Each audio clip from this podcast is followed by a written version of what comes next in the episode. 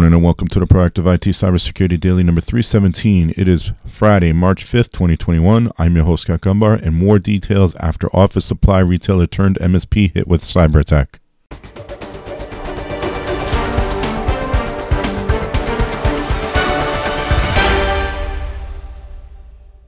This podcast is brought to you by Nuage Tech, a client focused and security minded IT consultant based in central Connecticut. You can visit us at nuagetech.com. That's N W A J tech.com. Good morning. Happy Friday. Welcome to an, another episode of the Proactive IT Cybersecurity Daily, the Friday edition. We love Fridays, right? Wherever you listen to this, if you could like, share, comment, or review, that would be spectacular. If you do that, we will come back next week and keep recording. And if you're in a HIPAA compliant business, you can go to Facebook and or LinkedIn, type get HIPAA compliance into the search and join the group. We have a pretty good chunk of HIPAA news to share today. But before we get to that, let's talk about the release by the CISA and NSA, joint NSA and CISA guidance on strengthening cyber defense through pro- protective DNS, National Security Agency, NSA, and CISA, which is Cybersecurity and Infrastructure Security Agency, try to say that five times fast, have released a joint cybersecurity information sheet with guidance on selecting a protective domain name service or system. It's actually protective domain name system service as a key defense against malicious cyber activity. Protective DNS can gr- greatly reduce the effectiveness of ransomware, phishing, botnet, and malware campaigns by blocking known malicious domains. Additionally, organizations can use DNS query logs for incident response and threat hunting activities. And this is something that we use as part of our stack. Uh, and I, I, highly recommend that you do the same in your environment because as as this says and as and so that, link there's a link to the actual uh, process of selecting it's five pages process of selecting a domain name ser- a protective domain name service system or system service. Yeah that's another one. Try to say that five times fast. But anyway um, blocking out some of that content will significantly reduce um, the chances that you're going to be breached and also from CISA, update to alert on mitigating Microsoft Exchange Server vulnerabilities. We've heard all about this by now. CISA is aware of threat actors using open source tools to search for vulnerable Microsoft Exchange, Exchange servers and advises entities to investigate for signs of compromise from at least September 1st, 2020. CISA has updated the alert on the Microsoft Exchange server vulnerabilities with the additional detailed mitigations. So there are some mitigation efforts, which probably include patching and checking to see if you have been breached. Um, I'm seeing quite a few. I'm seeing a lot of activity in on, in the IT forums and stuff like that. People already been uh, compromised. So if you have ex- on-prem Exchange servers, you better look into it if you have not already patched and already determined whether or not you've been breached. On Bleeping Computer, Microsoft reveals three new malware strains used by SolarWinds hackers. So they have now found, I believe that brings it to six. So before they had the Sunburst backdoor and Teardrop malware um, during the SolarWinds supply chain attack as Nobelium. That's the attacker's name, Nobelium. And I thought there was a third one that they had earlier. But now they have three more. So Goldmax, Sibot, I think it is. It's S I B O T, and Goldfinder. The Nobelium hackers used these malware strains during the late stage activity between August and September of 2020. Still believe that Nobelium, it is believed that Nobelium dropped them on compromised SolarWinds customers' system as early as June of 2020. According to Microsoft, these malware strains come with the following capabilities. So Goldmax, Go-based malware, and there's been a lot of talk about Go-based malware as well. So used as a command and control backdoor for hiding malicious activity and evading detection. It also has a decoy network traffic generator for concealing malicious network traffic with seemingly benign traffic.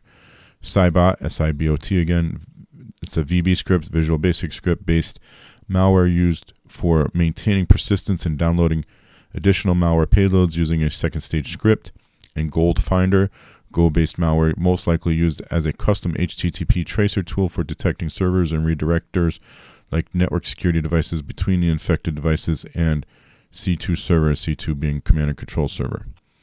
So, and then also on top of that, FireEye also shared information. FireEye again also shared information on another new second stage backdoor discovered on servers of an organization compromised by SolarWinds hackers, and they believe the new malware dubbed Sun Shuttle is linked to SolarWinds hackers tra- tracked as UNC 2452 by FireEye, Stellar Particle by CrowdStrike, SolarStorm by Palo Alto Unit 42, and Dark Halo tracked by Volexity, and now Nobelium Microsoft. So, for whatever reason, every entity has their own name for this group, but um, nonetheless, more malware is discovered, and it just keeps compiling. You know, we can we continue to learn of new victims of this attack.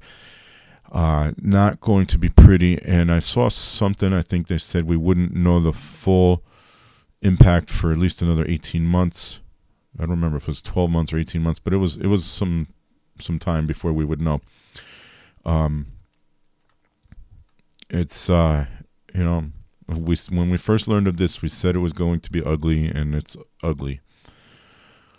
VMware releases fix for severe View Planner RCE vulnerability. Again, RC is remote code execution. VMware has addressed a high severity unauthenticated remote code execution vulnerability in VMware View Planner, allowing attackers to abuse servers running unpatched software for remote code execution. View Planner is a free tool for benchmarking desktop, client, and server side performance in virtual desktop infrastructure environments. The vulnerability was discovered and reported by VMware by to VMware by Positive Technologies web application security expert Mikhail Klyuch, Klyuchnikov. I think I got that right. Um, so, and did VMware release a patch? Yeah. So that's the you know that's the whole idea. They have a fix for the for for this View Planner remote code execution vulnerability you should apply that fix. The CompuCom MSP that we told you about yesterday was hit with a cyber attack. There wasn't a whole lot of details. There is some more details now. It was DarkSide ransomware cyber attack. U.S. managed service provider CompuCom has suffered a DarkSide ransomware attack, leading to service outages and customers disconnecting from the MSP's network to prevent the spread of malware.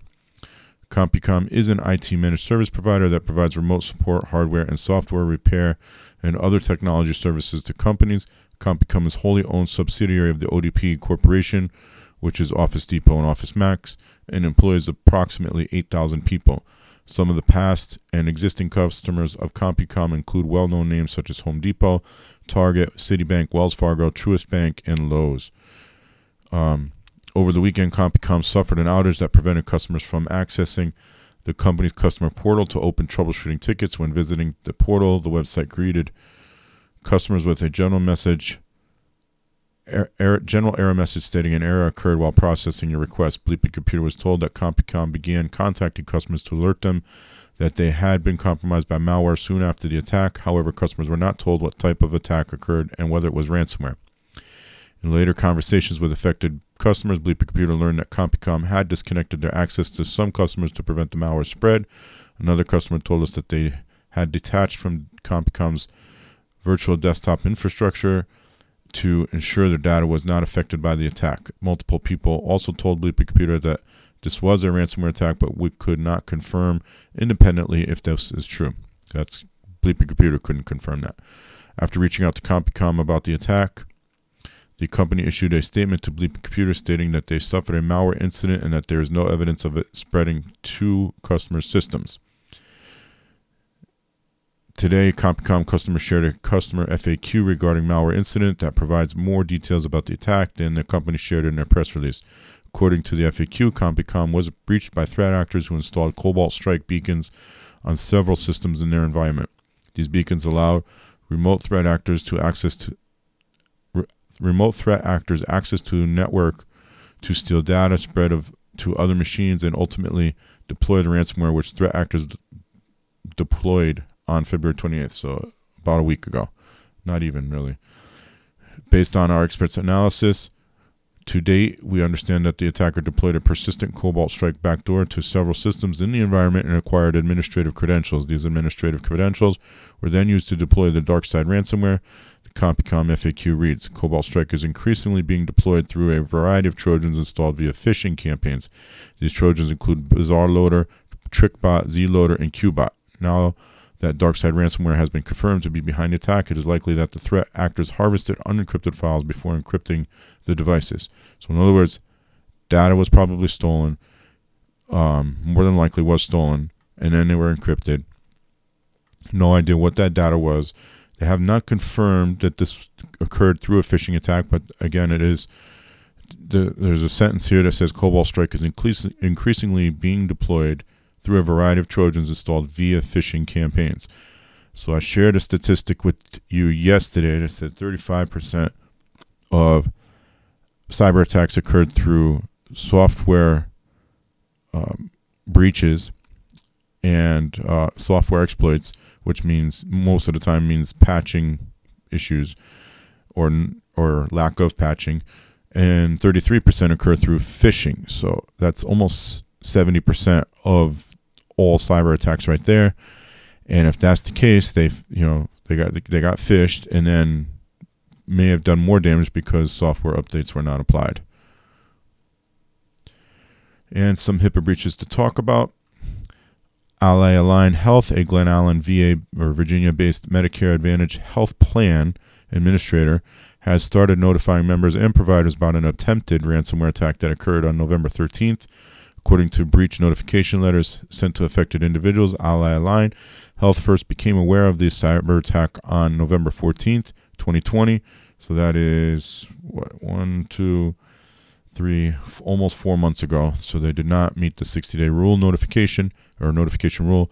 An investigation of the incident found the systems accessed by attackers contained members' first and last names, addresses, dates of birth, social security numbers, Medicare health insurance claim numbers, Medicare beneficiary identifiers, medical claims histories, health insurance policy numbers, and other medical information. Providers affected by the breach have been notified that names, addresses, dates of birth, social security numbers, and council for affordable quality health care credentialing information may have been compromised.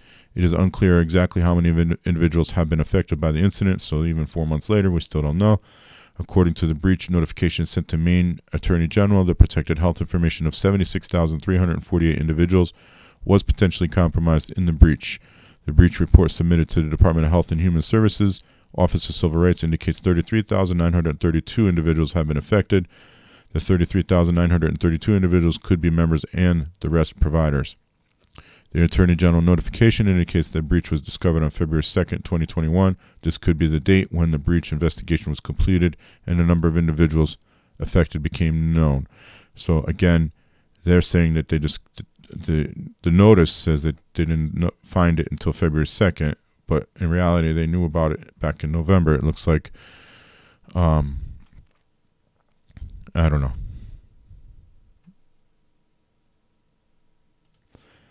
Uh, the Sierra Vista, Arizona based ophthalmology and optometry provider Cochise Eye and Laser experienced a ransomware attack on January 13th that resulted in the encryption of its patient scheduling and billing software. The attack prevented Cochise Eye and Laser from accessing any data in its scheduling system.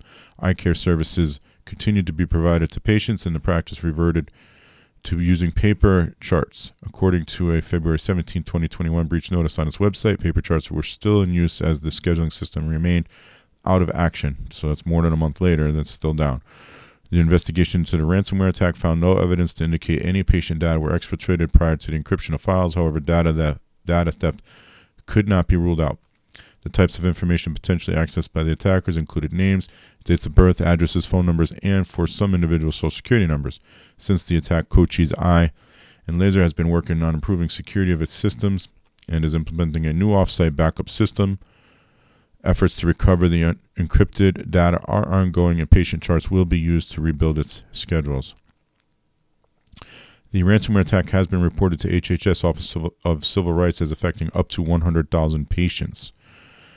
Petersburg medical center in Alaska has discovered an employee accessed the medical records of certain patients without authorization when there was no legitimate work reason for doing so.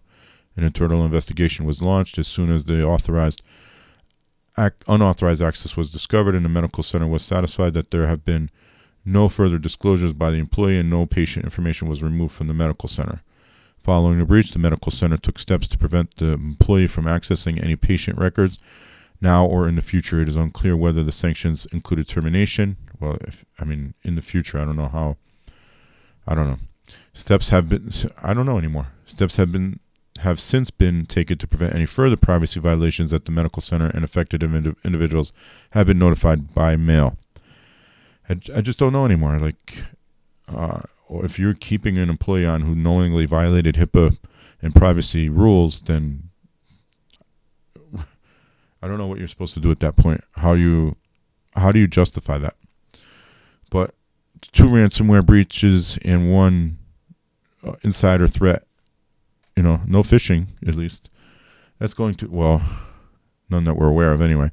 That's going to do it for this edition of the Proactive IT Cybersecurity Daily. So until Monday, stay healthy, stay safe, and stay secure.